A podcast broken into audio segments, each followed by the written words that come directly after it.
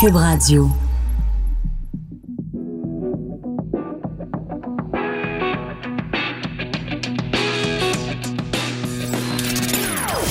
Des opinions bien à elle. Sophie Durocher. Son franc-parler ne laisse personne indifférent. On n'est pas obligé d'être d'accord.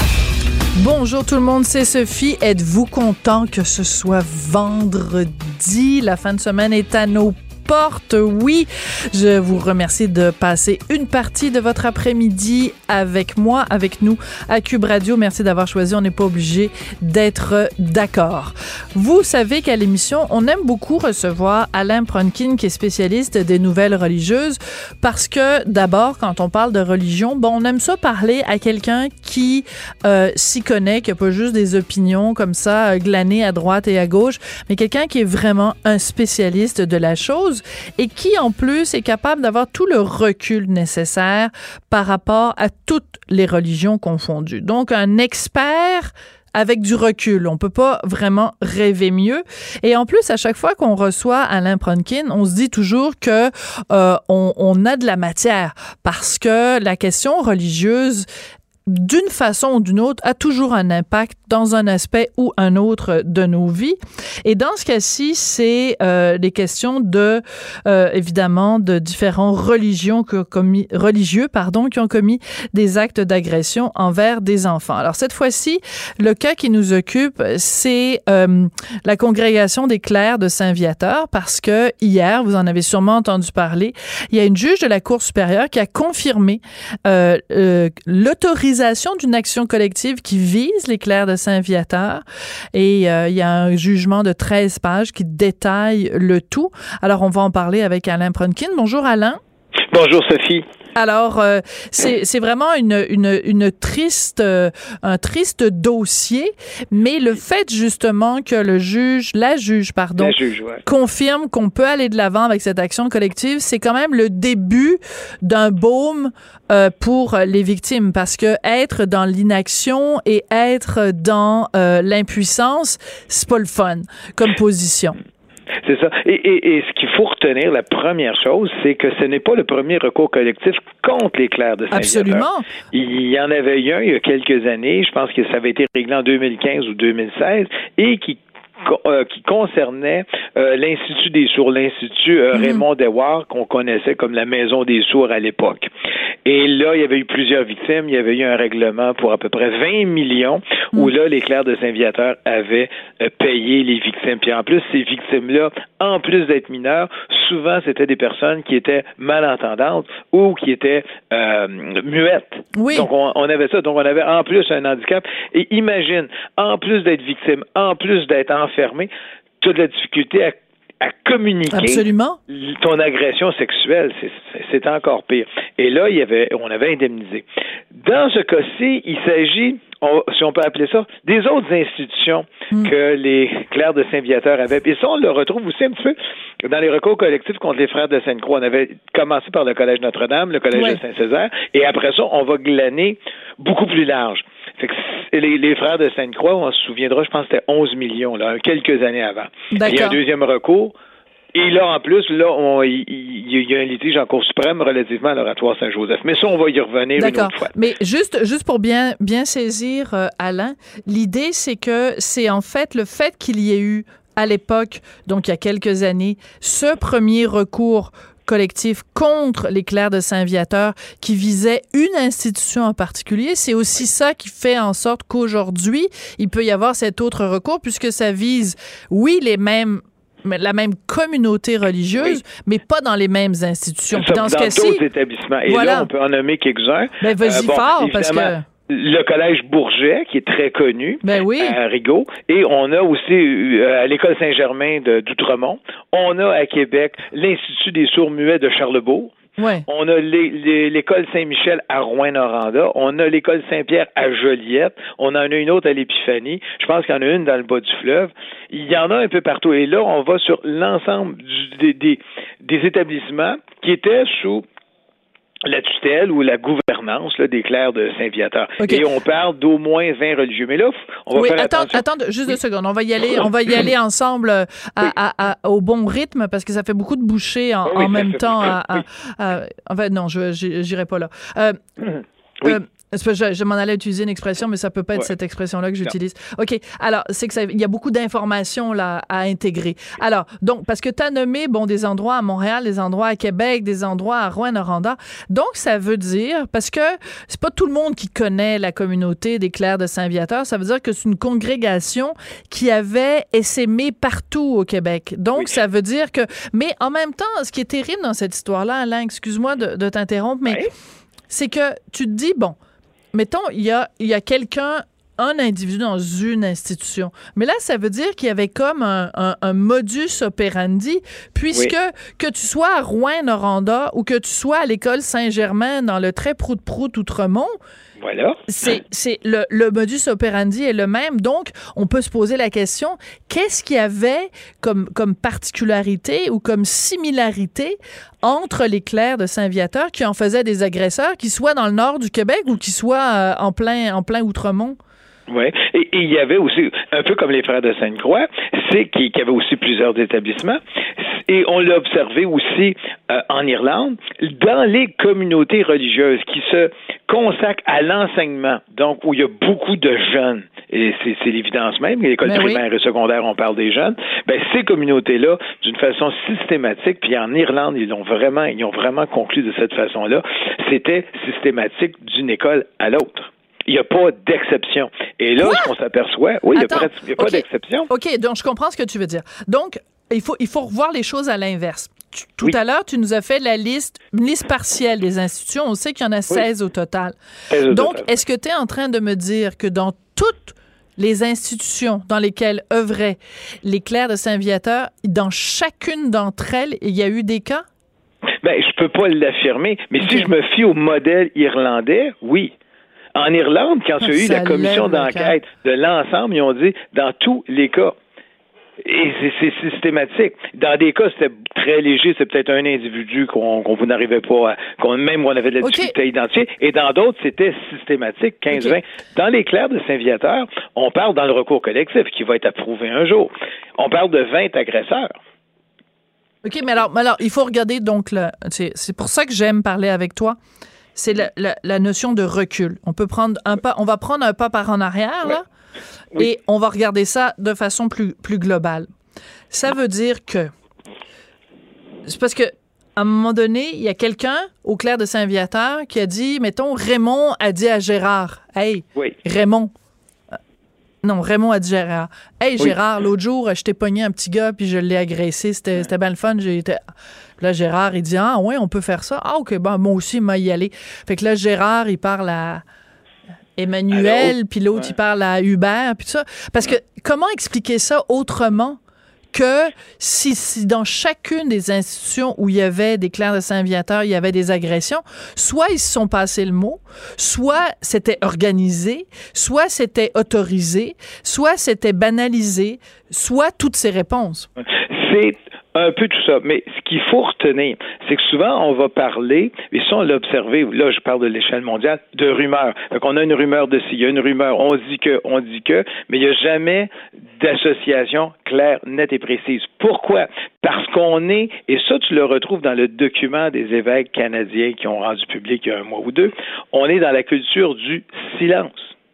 C'est le silence. Le silence est imposé du, au Vatican depuis 1920. On dit depuis Ouais. 1920, quand vous avez des cas d'agression sexuelle, c'est uniquement le supérieur de la congrégation religieuse. C'est uniquement l'évêque dans une paroisse qui contrôle l'information et c'est secret. Il n'y a rien de public. Donc, qu'est-ce qui transpire? Uniquement des rumeurs. On a entendu que, on a entendu que.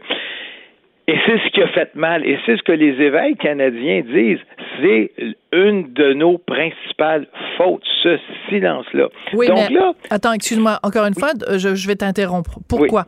Parce que tu dis le silence. Ok, c'est une chose que euh, quand mettons les autorités supérieures à l'intérieur d'un organisme X, euh, les autorités supérieures apprennent qu'il y a eu des malversations et là ils demandent à garder le silence.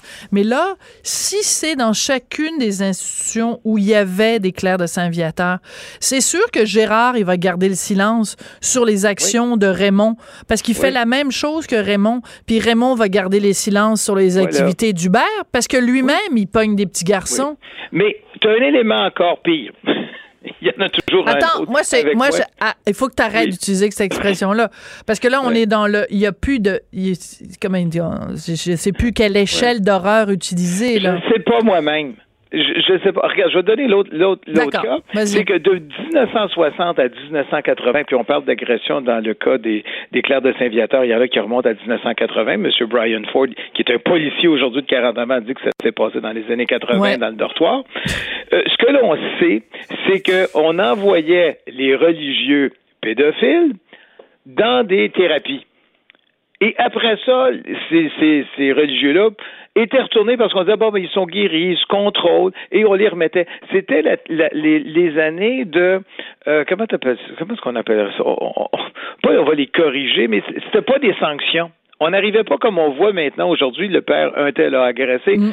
On va te retourner à l'état laïque ou on va te surveiller ou c'est fini maintenant, c'est de la tendance. Mm. Mais à l'époque, c'était on va et écoute, on a vu des cas de prêtres qui étaient partis de Boston pendant le scandale du cardinal là à Boston, mm. qu'on avait envoyé à Southdown en Ontario et que par la suite, ce religieux-là s'est retrouvé en Australie. On a vu ça. Mais il y a aussi ce, côté-là où on dit, ben, on les a envoyés en thérapie. Le thérapeute, qui est un psychologue ou un psychiatre, me dit qu'il était correct. Mais il faut faire attention, parce que souvent, ces centres de thérapie-là étaient contrôlés par les religieux. Ah ben oui, ben non, ben c'est ben sûr. Mais de toute façon, ça n'a. Mais de toute façon, depuis le début, ça n'a aucun sens parce que pourquoi? Quiconque dans la société civile, euh, dans un État de droit, commet euh, des exactions ou fait des malversations. Et c'est quand c'est un crime, mhm. ben, ça doit être de, punissable de, de, sanctions criminelles. Qu'est-ce qui fait que dans, on, a, on a développé dans notre société cette idée que si tu es un être religieux, tu es soustrait. La loi de Dieu est censée te, te punir et pas la loi des hommes. Ça n'a aucun sens, là.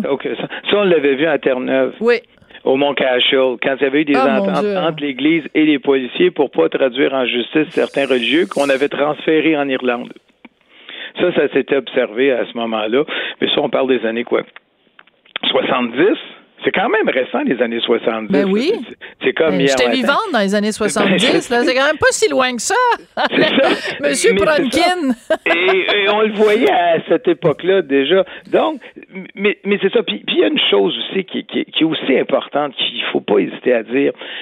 Ce que j'ai observé aussi, oui, c'est que du côté euh, de, l'archevêché de Montréal, on a dit on va faire une enquête. On va convier ça à l'ex-juge qui va faire une enquête pour faire une cartographie de nos prêtres pédophiles. Ouais. Soit. Bon. Euh, peu importe si on est d'accord ou pas d'accord, il y a une mesure qui est prise. Et le diocèse de Québec a dit on veut le faire. Il y en a d'autres diocèses au Québec. Et ce qu'on constate, c'est une volonté de la part des évêques du Québec de donner cette transparence-là. On va voir le résultat, mais au moins c'est officiel mais on n'a rien du côté des communautés religieuses. Il n'y a pas une communauté religieuse, sauf aux États-Unis du côté des jésuites, qui est venu dire, ben nous, on va publier notre liste de nos agresseurs sexuels. Mm.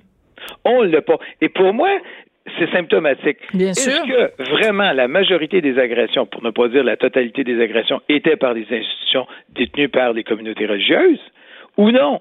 Et qu'en paroisse, il y en a peut-être pas, il y en a trop eu, il y en a toujours trop, mais il y en a moins eu.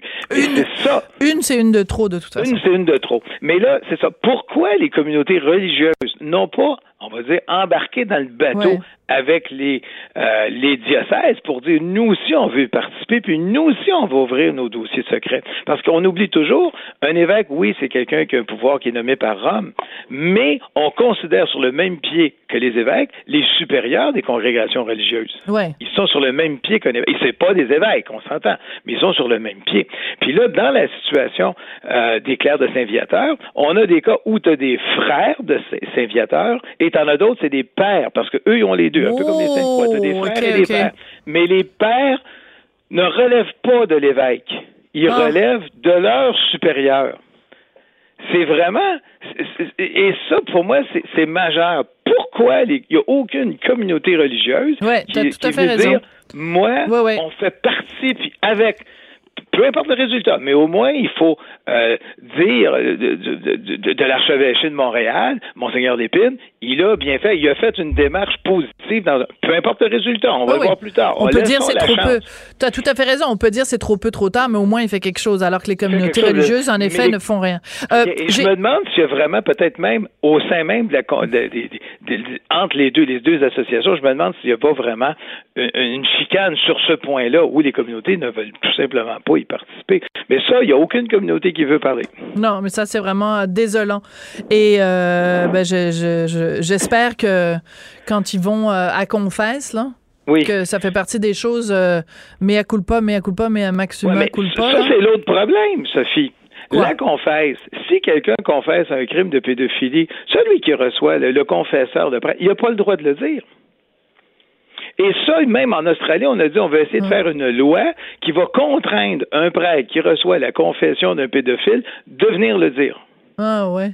Et ça, ça passera pas. J'ai l'impression que ça passera pas parce que ouais, je pense dans le code criminel, c'est prévu. Mais ce que je veux dire, même la confession, puis on s'est posé souvent la confession, puis on dit non, on ne peut pas. Même quelqu'un qui confesse un meurtre, qui pourrait déculpabiliser quelqu'un, le prêtre qui reçoit cette confession ne peut pas, sous menace d'être excommunié, de donner le secret de la confession. Ça, c'est une interdiction. Mais je demeure convaincu que plusieurs religieux qui ont confessé, et ça, c'est ce qui met l'évêque mal pris. Disons que tu es un religieux qui a agressé sexuellement, tu vas voir ton évêque, puis tu fais comme si c'était au confessionnal. Tu dis, bon, ben, dans ma confession, je vous confesse ça. Il fait quoi, l'évêque? Non, non, non c'est des, des, en effet, c'est des grands points d'interrogation. Écoute, euh, moi qui, qui connais fort peu de choses, euh, enfin, le moins j'en sais, le mieux je me porte sur ces communautés religieuses-là, euh, je te pose la question des, des clercs de Saint-Viateur, ça, ça, ça, existe toujours, là, ça respire, puis ça, ça, oui, ça, existe toujours, ça vit aujourd'hui. les années, oui.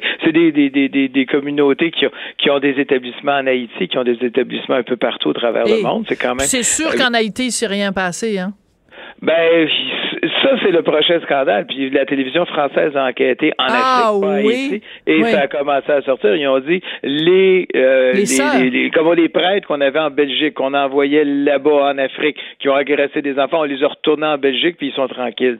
Mais ça, c'est TV5 qui a commencé hum. à faire ressortir ces problématiques-là en Afrique par les missionnaires qui sont allés.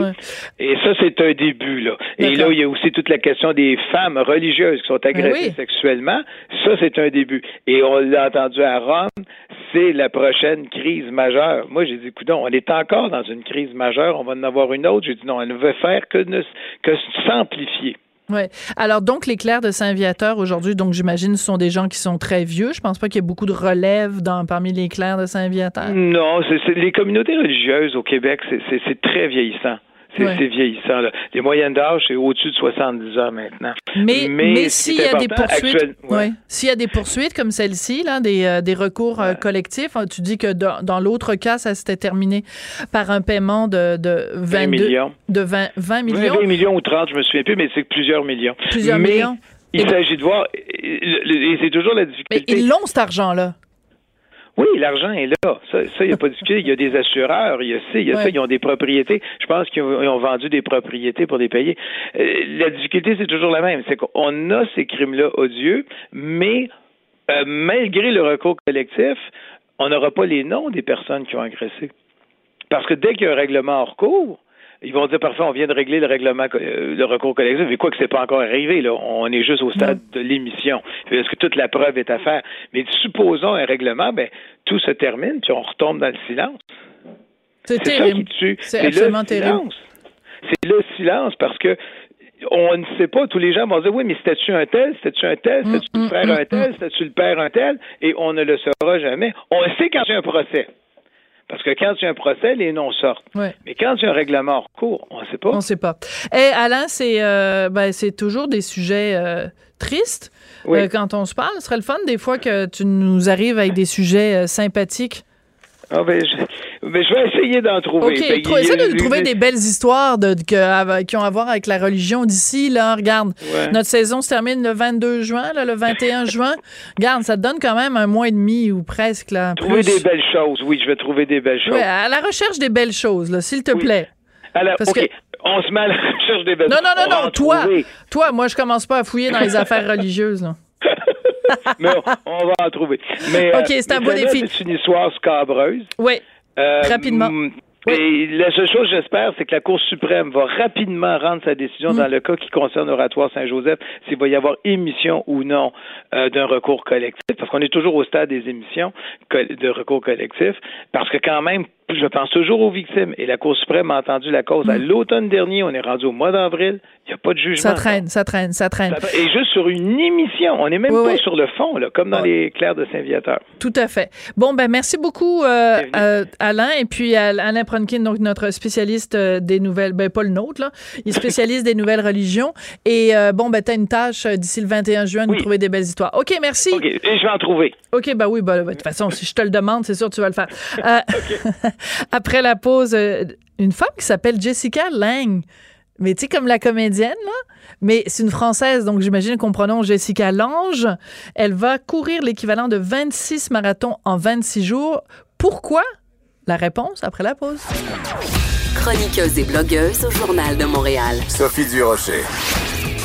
On n'est pas obligé d'être d'accord. Alors, vous savez, des marathons, c'est excessivement exigeant. Quelqu'un qui court un marathon, ça lui prend en général plusieurs jours, évidemment, pour euh, se préparer, mais aussi plusieurs jours pour s'en remettre. Alors, imaginez si vous faisiez jour après jour, mettons cinq jours de suite, l'équivalent de cinq marathons. Ben, vous seriez la langue à terre. Bon, prochaine invitée, elle a décidé de faire euh, l'équivalent de 26 marathons en 26 jours. Donc, elle va pas participer officiellement à des vrais marathons, mais elle va courir l'équivalent de 26 marathons en 26 jours pour une bonne cause, c'est-à-dire celle, entre autres, de la santé mentale. Elle s'appelle Jessica Lange. Elle est de Québec. Bonjour, Madame Lange. Comment allez-vous? Oui, bonjour, ça va très bien, merci et vous? Ben, première, moi, ça va très bien, merci. Puisque je vous parle et puisque vous avez une histoire fabuleuse à raconter, je, j'en suis fort aise. Euh, est-ce que je prononce bien votre nom? Est-ce qu'on dit Jessica Lange? Oui, c'est parfait. Oui. C'est parfait. Mais de temps en temps, quand même, les gens doivent vous, vous confondre avec l'actrice américaine qu'on aime bien. oui, c'est vrai. Alors, écoutez, euh, vous avez donc euh, pris cette décision de, de faire l'équivalent de 26 marathons en 26 jours. Pourquoi, Jessica? Qu'est-ce qui, qu'est-ce qui vous motive? Qu'est-ce qui vous fait courir? Ce qui me fait courir, hein, euh, ben, en fait, il y a eu deux éléments déclencheurs par rapport à ce défi-là. Hein. Euh, le premier élément déclencheur, euh, c'était en, en, novembre 2016, où euh, justement j'ai sombré dans la dépression. Euh, proche d'ailleurs de perdre de perdre mon mari et, et ma famille tellement que je m'étais je m'étais renfermée énormément sur moi-même euh, je voulais plus du tout discuter avec avec personne ni, ni, ni voir personne euh, j'avais justement arrêté euh, toute activité physique, donc un niveau d'énergie extrêmement bas, tout le temps fatigué. Hein. Ouais. Euh, qui sait savoir en fait euh, à l'origine. Moi, j'étais dans, complètement dans le déni. Hein. Euh, quand on me disait, Jessica, il y a quelque chose qui va pas, je dis mais non, c'est le mois de novembre. Euh, ça manque de luminosité, je suis fatiguée, c'est normal. Il y, a, plein de monde comme moi qui est fatigué. Hein. D'accord. Euh, jusqu'au jour où, euh, où, mon conjoint a été inquiet pour moi.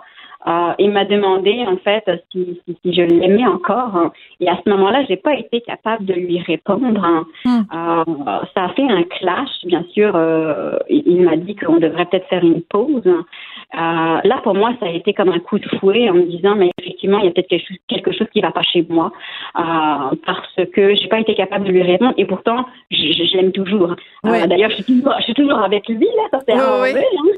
Mais donc, de vous là, vous, c'est c'est là que vous avez su qu'il y avait quelque chose qui allait pas. Donc, vous êtes quoi? Vous êtes allé voir le médecin pour voir ce qui, ce qui, ce qui n'allait pas? Oui, oui, effectivement. Deux jours après, j'ai vu le médecin. Hein, euh, qui là justement m'a annoncé que euh, j'étais en dépression et que euh, un arrêt de travail était euh, était nécessaire. D'accord. encore une fois, je, je j'étais encore dans le déni encore à ce moment-là. Hein. Euh, et puis, euh, c'est ça, elle m'a prescrit, donc euh, elle m'avait prescrit des, des, médicaments auxquels j'étais assez réticente. Hein. mais par contre, elle m'a prescrit une, une, ordonnance, comme je dis, hein, une prescription hein, auquel je m'attendais mais vraiment pas du tout. Hein. au début même, je me suis dit, elle, me fait une blague. ça doit être vraiment ça. Hein. Et c'était celle de, de, de, marcher 30 minutes par jour. Et c'est et, et c'est pour, pour pour beaucoup de gens qui nous écoutent, marcher 30 minutes par jour, c'est rien. Mais vous à l'époque quand on vous dit ça, novembre 2016, 30 minutes par jour marcher, ça vous semble une montagne? Ben, en fait sur le coup quand j'ai discuté avec la avec la docteure, je lui ai dit bah ça me paraît simple, je, devrais être capable de pouvoir faire 30 minutes par jour. J'avais l'air assez rassurée.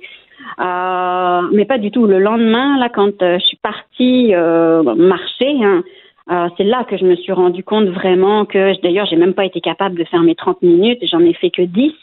Et, euh, et franchement, ça a été un vrai supplice parce que, euh, bah parce que je, je, me mettais à pleurer, parce que hmm. j'étais encore dans mes, dans mes, dans mes idées, mes idées noires.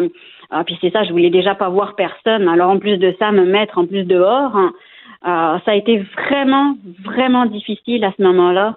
Euh, puis en toute sincérité, je pense que je suis capable de dire aujourd'hui, ça a été plus difficile euh, de, de, de, de, faire mes 30 minutes qu'aujourd'hui m'entraîner pour, pour, pour faire le défi. Attendez deux secondes. Vous êtes en train de me dire que novembre 2016, vous êtes tellement déprimé et c'est tellement dur pour vous que marcher 30 minutes par jour, ça vous demandait un effort humain plus grand qu'aujourd'hui courir, euh, c'est quoi, c'est 42 km un marathon? Oui. Courir 42 km, c'est un, un excusez-moi l'expression québécoise, là, parce que vous êtes d'origine française, mais vous connaissez sûrement l'expression, c'est un pet. c'est un pet aujourd'hui, courir un marathon. Vous la connaissiez pas? Non, je ne la connais pas, celle-ci. Ah, ben, je suis très heureuse de vous la présenter. Euh, expression, euh, c'est un pet. Voici, je te présente euh, Jessica. Alors, oui, c'est une expression au Québec, on dit ça. Donc, courir un marathon, pour vous, c'est trois fois rien, là. Bah, je dirais pas que c'est trois fois rien. Ça m'a, ça m'a demandé de, beaucoup de beaucoup d'entraînement, beaucoup de rigueur. mais, mais en toute sincérité, là, moi, je le dis, là, hmm. franchement, ça m'a demandé beaucoup plus d'efforts parce que en fait je le faisais au début là ma motivation elle était à zéro.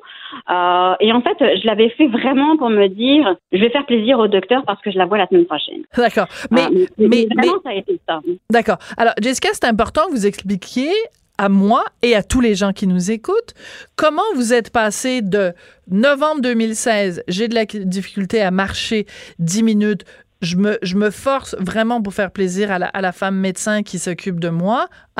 Aujourd'hui, c'est quand même juste euh, c'est deux ans et demi plus tard, ce qui est fort peu, où vous courez non seulement un marathon, déjà beaucoup de gens c'est énorme, mais qu'en plus vous en courez 26 de suite pendant 26 jours. Comment vous avez c'est quoi? C'est qu'à un moment donné, à force de marcher, vous êtes mis à en faire plus et qu'à un moment donné, vous avez repris confiance dans la vie grâce à la course, c'est ça? Oui, oui, vraiment.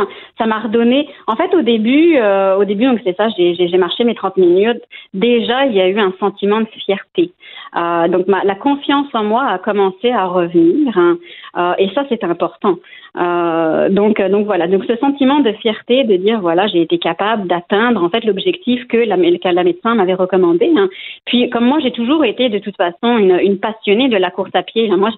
Euh, je suis pas novice non plus euh, en, en, course à pied. Hein. Mm-hmm. euh, j'ai toujours quand même plus ou moins couru. Hein. avec un niveau, un niveau de motivation des fois différent. Hein.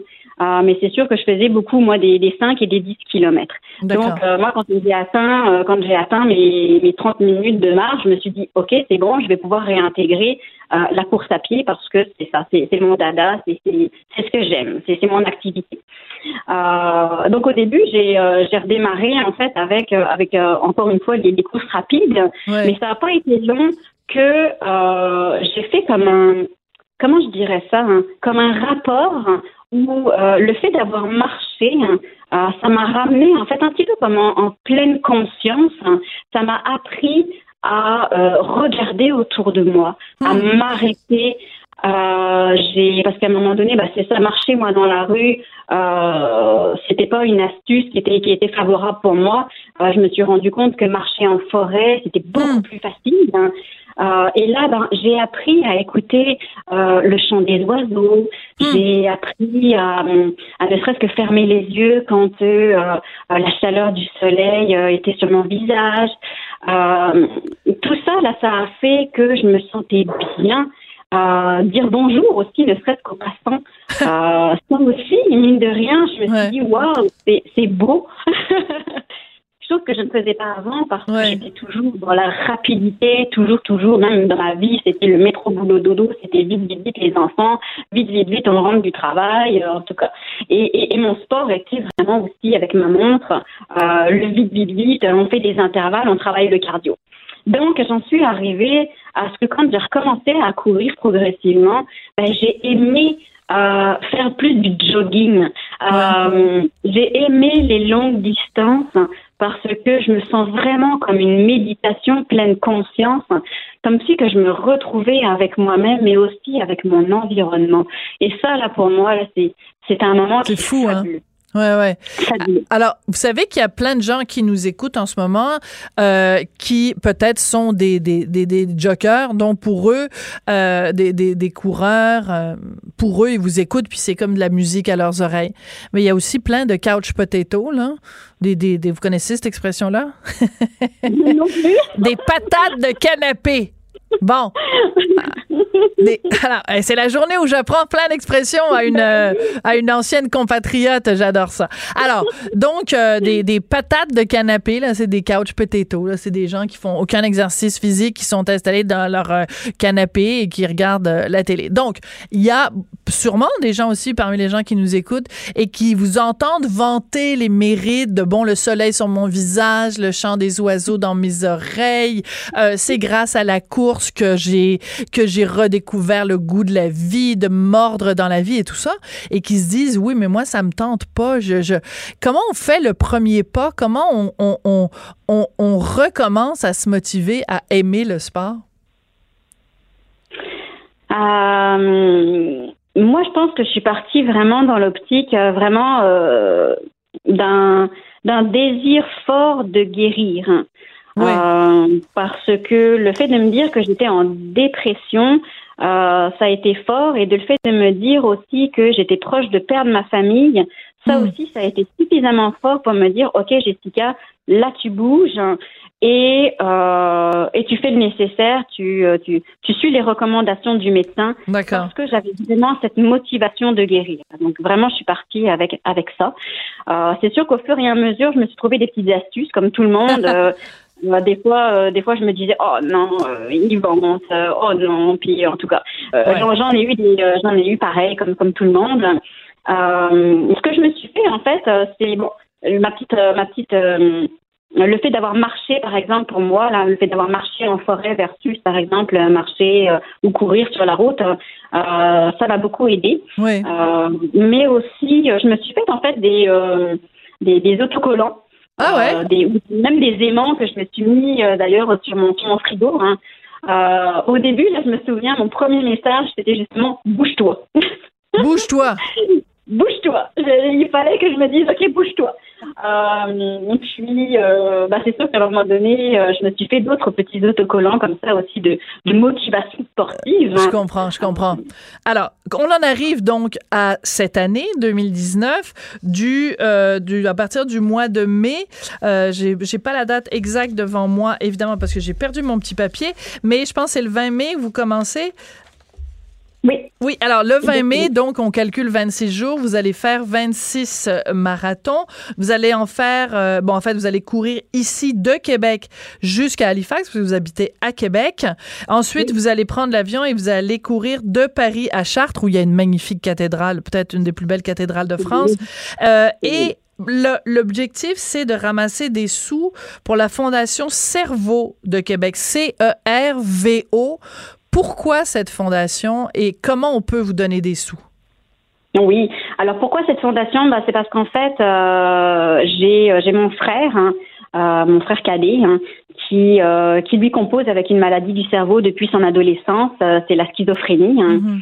Et d'ailleurs, ça a été aussi d'ailleurs un, un, élément déclencheur par rapport à ça parce qu'un jour, je l'ai eu au téléphone et il me disait qu'il aspirait à une vie heureuse, mais que c'était impossible. Et ça, là, ça m'a beaucoup, beaucoup dérangé ce mot impossible. Je me dis, oui, effectivement, il y a peut-être des choses qui sont peut-être pas possibles dans la vie, hein, mais certainement pas son propre bonheur. Hein. Hmm. Euh, je me dis, c'est pas parce qu'il a une maladie mentale que euh, il peut pas, euh, il, il, peut pas être heureux. Je, je pense que c'est c'est une perception. Euh, donc donc oui, la, la Fondation Cerveau, c'est parce qu'en fait eux, ils s'occupent vraiment au niveau de la recherche, euh, justement au lien des maladies mentales. Et euh, je trouve qu'aujourd'hui, bon, il y a beaucoup de prévention. D'ailleurs, moi, c'est un peu comme de la prévention aussi, hein, de la sensibilisation. Ouais. mais eux, c'est vraiment au niveau de la recherche, donc ça va encore plus loin pour pouvoir aider le maximum de personnes dans euh, dans cet état d'esprit euh, et, pouvoir aider donc justement bah, c'est ça le, maximum de personnes. D'accord. Et en même temps, euh, ce que vous avez souffert, l'épisode dépressif dont vous avez souffert il y a deux ans et demi, c'est aussi un symptôme de, de, santé mentale. Donc, bien sûr, pas de la même ampleur que, que la schizophrénie, on, est, on est bien d'accord là-dessus, mais il reste que reconnaître que euh, euh, ce que vous avez, ce dont vous avez souffert il y a deux ans et demi, euh, d'en parler publiquement, parce que tout le monde qui accepte de dire j'ai vécu une dépression, surtout dans le milieu professionnel, là, c'est pas toujours évident de le dire. Euh, donc, c'est aussi une façon, le fait de courir et d'en parler, c'est une façon peut-être de déstigmatiser la maladie mentale ou, le, ou la dépression? Exactement, oui aussi, hein, tout à fait. Hein. Oui, oui, parce que euh, une fois justement, euh, moi je m'étais aperçue qu'au départ, hein, en toute sincérité, j'avais pas été capable d'utiliser, de dire le mot dépression. Ah oui. Euh, non, pas, ah. je sais plus combien de temps, après combien de temps, je me souviens plus. Hein. Euh, mais ça a été à un moment donné euh, hmm. lors d'une conversation avec avec une personne hein, qui elle, je sais pertinemment, qui elle avait déjà fait aussi une dépression. Hein. D'accord. elle nommait ça plus comme un burn-out. puis en fait, elle elle me faisait comprendre gentiment qu'il fallait pas utiliser le mot dépression, qu'il fallait plus faire comme euh, une description de, de cette définition-là, en tout cas. Et c'est de là que j'ai pris conscience de me dire, mais non, moi, j'ai pas envie de, de, de hmm. commencer à faire des, des, descriptions là à tout va. C'est une dépression que j'ai vécue et euh, je vais l'assumer. Hein. Je, je, pense qu'une fois justement qu'on l'assume, ben, c'est là qu'on guérit totalement. Et l'importance de nommer les choses aussi, c'est super euh, important. Alors donc, vous allez faire ces 26, euh, l'équivalent de ces 26 marathons pour vous commanditer ou pour acheter des kilomètres, on va. Euh, j'adore le titre de votre site. T'es trop top alors, je vous l'appelle pour être sûr que vous vous trompiez pas, que vous arriviez pas chez le voisin me donner des, des sous au voisin. T-E-T-R-O-T-O-P.com. Euh, Jessica, je, je vous connais pas, hein, c'est la première fois qu'on se parle aujourd'hui, mais il y a une telle énergie qui se dégage de votre voix, puis de la façon dont vous affrontez la vie, dont, dont, vous affrontez les épreuves. Je trouve ça, je trouve ça vraiment formidable, très louable. Mais euh, d'avoir donné ce nom-là à votre site pour que les gens vous encouragent, je trouve que déjà, il y a un message un peu de se botter le derrière, puis euh, bon, t'es trop top. C'est sûr que ça aurait pu être euh, arrête d'être un couch potato ou euh, c'est quoi l'expression que j'ai utilisée tout à l'heure que je vous ai apprise? ah oui, c'est un pet. Vous en ah souvenez déjà plus? Ah ben bravo! Hein? Alors, c'est un pet. Quand, quand, quelque chose est facile au Québec, on appelle ça un pet. Ou alors, c'est un ancien premier ministre, puis on appelle nos aéroports comme ça. Bon. Je suis contente de vous avoir fait rire, euh, de vous avoir fait rire, Jessica. Alors, donc, l'objectif, c'est d'accumuler combien de sous pour cette Fondation Cerveau de Québec? la somme de 50 000 dollars. Hein. C'est un bel objectif. Vous êtes rendu à combien maintenant? Ah, aujourd'hui, je suis à 2000. Ben heureusement que vous, venez nous en parler en ondes. On espère que les gens vont être euh, vont être généreux. De toute façon, ils ont pour euh, donc on achète des kilomètres euh, et donc 42 fois 26, ça fait quand même pas mal de kilomètres à acheter. Et donc, mais les gens vont pouvoir continuer à acheter des kilomètres au fur et à mesure que vous allez courir vos, vos 42 kilomètres par jour, n'est-ce pas? Oui, oui, oui, effectivement. Puis pour remercier, bah, en fait, j'enverrai euh, euh, une, une photo au donateur, une photo durant mon parcours. Hein. Donc si par exemple, je sais pas, imaginons, il a acheté euh, le kilomètre 117, hein. bon bah dans ces cas-là, il recevra la photo au 117 kilomètre. Hein. donc donc voilà. C'est super. Ben Jessica, je vais vous le dire, vous êtes trop top, c'est trop sympathique, vraiment euh, félicitations. Et euh, ben écoute, moi je je je, je n'irai pas courir des marathons, mais je pense que ce genre de témoignage de votre part, pour bien des gens, ça peut être peut-être euh, la, la, la, petite étincelle qui fait qu'on va aller prendre une petite marche de santé. Et des fois, ça peut être le début d'une grande aventure. Alors merci d'être venu nous en parler aujourd'hui. Ben, merci à vous, c'est très gentil. Hein. Et, euh, et euh, ben, qu'est-ce qu'on dit à quelqu'un qui s'en va courir? On dit pas quand même break a leg, là, on dit pas. Euh, vous savez, en anglais, quand on veut dire bonne chance à quelqu'un dans le milieu du théâtre, on dit pas bonne chance, on dit pas good luck, on dit break a leg, casse-toi une jambe. Mais là, je suis pas pour vous dire casse-toi une jambe, oh Jessica. non. hein? Alors, qu'est-ce que je pourrais vous dire? le mot de Cambronne? Ah, euh, j'ai pas d'idée, j'avoue. Euh, qu'est-ce qu'on pourrait me dire? Hein? Bon, je vais, je vous le dire, moi, votre marathon, ça va être comme un pet. Voilà. voilà. Merci beaucoup, Jessica. merci à vous, c'est très gentil. Hein. Merci. Au revoir, Jessica Lange. Donc, elle est de Québec. Vous aurez compris, évidemment, qu'à l'origine, elle était française. Elle vient de la région de Rambouillet. Mais donc, elle est de Québec maintenant. C'est là qu'elle habite. Elle travaille euh, d'ailleurs pour le gouvernement euh, québécois. Et euh, à partir du 20 mai, elle va courir 26 marathons en 26 jours pour la santé mentale et la Fondation Cerveau, C-E-R-V-O, de Québec. Après la pause, on parle avec un cerveau, justement, Lise Ravary. On n'est pas obligé d'être d'accord. Joignez-vous à la discussion. Appelez ou textez. 187 Cube Radio. 1877 827 2346. Quand vous allez au restaurant italien, vous regardez le menu, puis des fois le lundi c'est spaghetti, puis le mardi c'est du macaroni, le jeudi c'est du ravioli. Ben nous c'est vendredi c'est ravary. je me demandais où tu t'en allais avec ça. Je pense que c'est l'introduction la plus poche que je t'ai faite depuis qu'on, que tu chroniques dans mes émissions. c'est psychotronique. C'est psychotronique. Ah, c'est ça quoi ça me fait penser? Non. Je suis allée manger l'autre midi chez, chez Da Giovanni. Est-ce qu'on la chante, la chanson? Veux-tu qu'on la chante ensemble? Ah oui, oui. Vous goûterez le meilleur spaghetti, et la pizza et, le ravioli. La meilleure place à Montréal où les repas sont un régal. Da Giovanni. Le, meilleur spaghetti et la pizza. Et Oui, c'est on l'a dit, ça. OK, parfait. Bon. ben oui, alors c'est ça. Fait que je suis allée manger là l'autre midi. Ouais. Mais la sauce, euh, la sauce euh, bolognaise, pas vraiment de la bolognaise, mais ce qu'on appelle la bolognaise, effectivement, elle était très bonne. Bon, ben écoute, tant mieux, Lise. Je suis contente. je vois que tu es très contente pour moi. Ben, je suis contente pour toi, c'est juste parce que là. comme ça, ben. C'est ça. Mais là, j'avais deux sujets dont je voulais parler avec toi. Je pense que je vais aller au sujet numéro deux parce que le sujet numéro un, ça marchera pas après avoir parlé de spaghetti boulette. Alors, on va parler de Radio-Canada. on va parler de Radio-Canada. Euh, Radio-Canada. on va les lancer. on va. Non.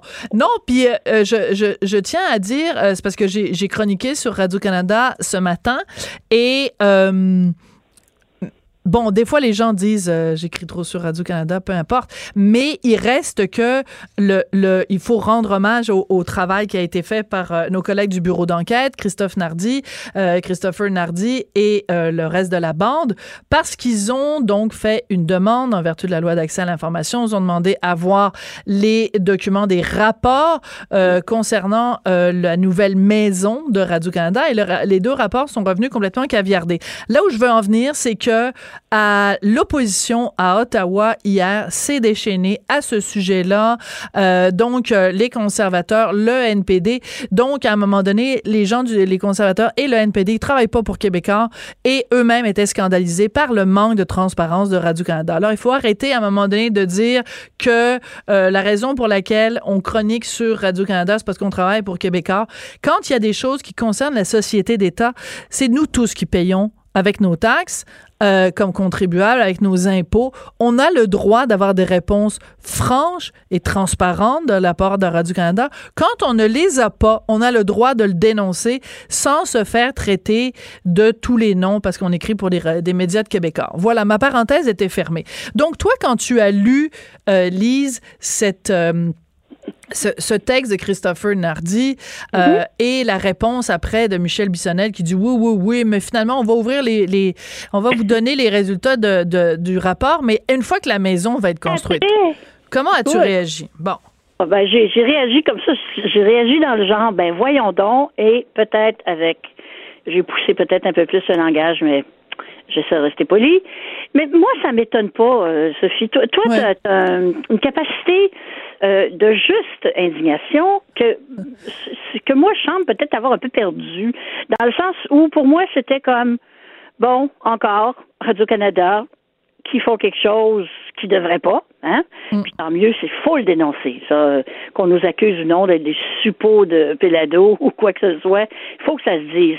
Parce que Radio-Canada, c'est beaucoup d'argent, ce sont des milliards chaque année, puis euh, la moindre des choses, ça serait de nous dire si l'argent est bien dépensé. Hein? Il me semble que c'est pas très.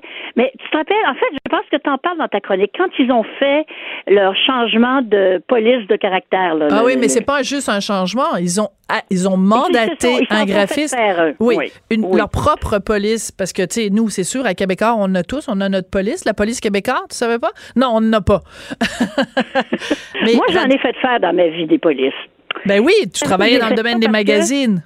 Oui, parce que c'est souvent, euh, premièrement, même quand tu achètes des polices à l'extérieur, faut que tu les payes. Là. Personne ne te les donne gratuitement. Non, non, bien sûr, c'est une licence, tout à fait. Oui, c'est ça. Mais bon, je, quand même, ils ont été très, bon, très, très, très, très, très, très, très, très peu transparents. Puis rappelle-toi aussi, quand ils sont arrivés avec leur... Euh, ah!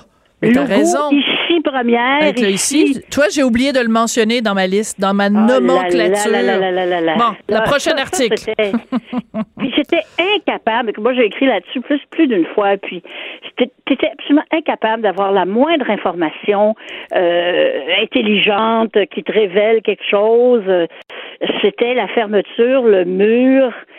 Je jure que le cas du euh, cordonnier mal chaussé s'applique parce que c'est quand même euh, une boîte où on fait de l'information.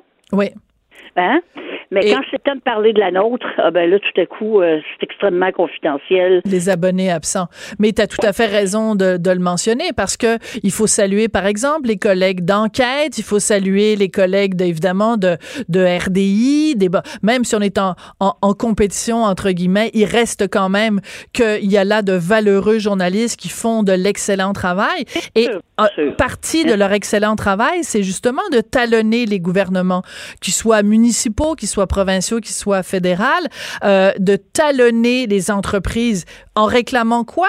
Plus de transparence. Alors, tu peux pas être à la fois une entreprise de presse qui engage des gens qui, qui, qui, qui font de leur, leur, leur sont des porte-étendards de la transparence, alors que toi-même, tu ne pratiques pas cette transparence-là. C'est un non-sens. C'est un, c'est un non-sens, mais c'est une boîte qui, au fil des ans, à mon avis, a toujours, c'est toujours euh, euh, une certaine complaisance pour son statut un peu particulier. Tu sais, Radio-Canada, CBC, il y a une espèce d'aura, de... Mm. Disons que ils s'imaginent, parce que je pense que leur aura est beaucoup moins grande qu'à l'époque, puis ce sera pas à moi là, de comparer les, les chiffres de diffusion, par exemple, de leur téléjournal euh, versus d'autres d'autres stations qui en font. Ouais. Et euh, il y a une espèce d'arrogance. Moi, je pense que c'est mm. de l'arrogance pure et simple. C'est comme, nous, on est Radio-Canada, touchez-nous pas, on n'est pas pareil, on est le service public entre les services publics. Ouais. Euh, J'irais pas dire ça aux pompiers, là, mais en tout cas. Mais tu sais, cette espèce de, on est au-dessus de tout le monde. Moi, je, je, je l'ai, écoute, j'ai travaillé dans cette boîte-là longtemps, pas comme employé, comme pigiste, comme contractuel. Euh, j'ai vu le meilleur et j'ai vu le pire. Ouais. Euh, mais j'ai pas vu beaucoup de sentiments de vouloir partager avec les autres, euh, avec les, les, avec même le milieu. Tu sais, dans- il faut que les gens sachent ça. Entre nous, les journalistes, les columnistes et ainsi de suite. Règle générale, quand on se croise dans la rue, on se parle, on s'aime bien, on se connaît depuis des, des années. euh, on, a fait le même, euh, le même- les mêmes cocktails ensemble. euh, tu sais, on se connaît. Bon, il y en a, il y a des inimitiés, ça, Ouais, je peux comprendre, mais on se connaît et on s'aime bien et on se respecte. Alors tout ça là, c'est pas les journalistes, c'est pas les individus. Mais non. C'est les directions de Radio-Canada au fil des ans qui ont toujours placé cette institution-là quasiment au-dessus du Parlement. D'accord. Mais c'est intéressant parce que Justin Trudeau, lui aussi, a réagi, bon, assez mollement quand même, à ce, à ce, à ce dossier-là de nos collègues du bureau d'enquête, avec ce- ces rapports caviardés. Écoute, le rapport... il restait quoi, euh, trois lignes? La table des matières. Non, mais il restait la, la page couverture. Ben, heureusement qu'ils n'ont pas caviardé la page couverture. Sinon, on aurait, ça aurait donné comme le sur le de la maison. Ça aurait été gênant un peu. Bon, fait qu'ils ont mis ces rapports sur la maison Radio-Canada. Bon, au moins, ils l'ont pas caviardé. Euh, la table des matières. Fait que là, tu savais que, que un, ça parlait de ci, puis deux, ça parlait de ça. Mais après, tu n'avais pas le détail. Et les définitions définition. Par exemple, oui, euh, stade critique. Fait que là, OK, on sait qu'il y a quelque chose dans le rapport qui décrit un stade critique, mais le stade critique de quoi, diantre, nous ne le saurons pas. sauront pas. Ah, c'est comme une pièce de, Mac- de, de, de Shakespeare. Fait que t'as la présentation des personnages, tu sais, t'as Macbeth, tu sais, hein, hein, le roi, la reine, tout ça. Il y a un- tu sais qu'il va peut-être y avoir un meurtre, parce a la définition du mot meurtre, mais le- tout le reste est caviardé. Fait que tu sais pas c'est qui tue qui dans Macbeth, mais tu sais qu'il y a un meurtre dans Macbeth, mais tu sais pas qui. C'est un. Bon. Alors, donc... Mais euh, c'est du théâtre, Dieu merci. mais, mais donc, même Justin Trudeau est quand même allé dire, écoutez, Radio-Canada, comme toutes les sociétés d'État, je m'attends de leur part à la même transparence. Et quand, transparence. Et quand il y a des rapports, les rapports doivent être rendus publics. Et bon, c'est sûr que c'est un petit peu du bout des lèvres de la part de Justin Trudeau, mais quand même, quand je vois Michel Bissonnette, donc qui est directeur des services français, euh, qui dit, euh, en réaction au reportage des collègues, qui dit, bon, ben là, euh, oui, on va, on, va, on va en rendre les parties publiques, mais une fois que les travaux vont être complétés, donc en 2020, donc je sais pas, il a pas spécifié, par contre, je sais pas s'il a pas dit si c'était la semaine des quatre jeudis ou si c'était le... Non, ça, il a pas spécifié. Bon. Alors voilà, ça c'était euh, ça c'était Radio Canada. Alors écoute, euh, le dossier euh, dont euh, je veux absolument qu'on parle euh, concerne aussi Justin Trudeau. Alors euh, c'est une histoire très touchante, on va faire très attention à la façon dont on parle, par respect bien sûr pour euh, les victimes de l'horrible tuerie euh, à la à la mosquée de Québec. Bien sûr. Donc Bien sûr. Voici de quoi il est question. Euh, les parents de d'Alexandre Bissonnette, donc l'auteur de la tuerie, ont écrit une lettre euh, que le journal avait obtenue en, exclusivité, euh, adressée à Justin Trudeau, dans laquelle ils disent euh, arrêtez de traiter notre fils de terroriste. Et il y a beaucoup de gens qui peuvent dire ben là, c'est pas grave, c'est un terroriste. Non. Selon la loi, il y a eu une enquête. D'abord, une enquête de police. Le DPCP a déposé ses accusations. Le DPCP a décidé de ne pas inclure dans les multiples accusations contre Alexandre Bissonnette celle de terrorisme. Alors, ce qu'il demande simplement, c'est à Justin Trudeau de respecter ça, en fait. Oui, oui, effectivement. Bon, euh, c'est sûr qu'entre euh, l'opinion personnelle et ce que le tribunal décide, euh, il- ça se peut qu'il y ait une certaine divergence et j'ai pas l'impression que bon Justin Trudeau, c'est sûr quand il parle, il parle en tant que premier ministre. Là. Il y a pas mal d'autres fonctions, euh, à moins qu'il parle à sa blonde. Mais euh, Lise, il te reste 15 secondes. Écoute, moi, j'ai utilisé ce terme-là, puis au terme de, de, de ce que les parents de Bissonnette disent, je vais y repenser d'une autre façon. D'accord, parfait. Bon, ben, je pense qu'on va tous faire attention aux termes qu'on utilise en parlant de ça. En effet, par, euh, par, euh, par respect pour le droit Exactement. C'est comme ça qu'on va le dire. Merci beaucoup, Lise. À la semaine prochaine. Merci, merci d'avoir été là, chers auditeurs. On se retrouve euh, lundi.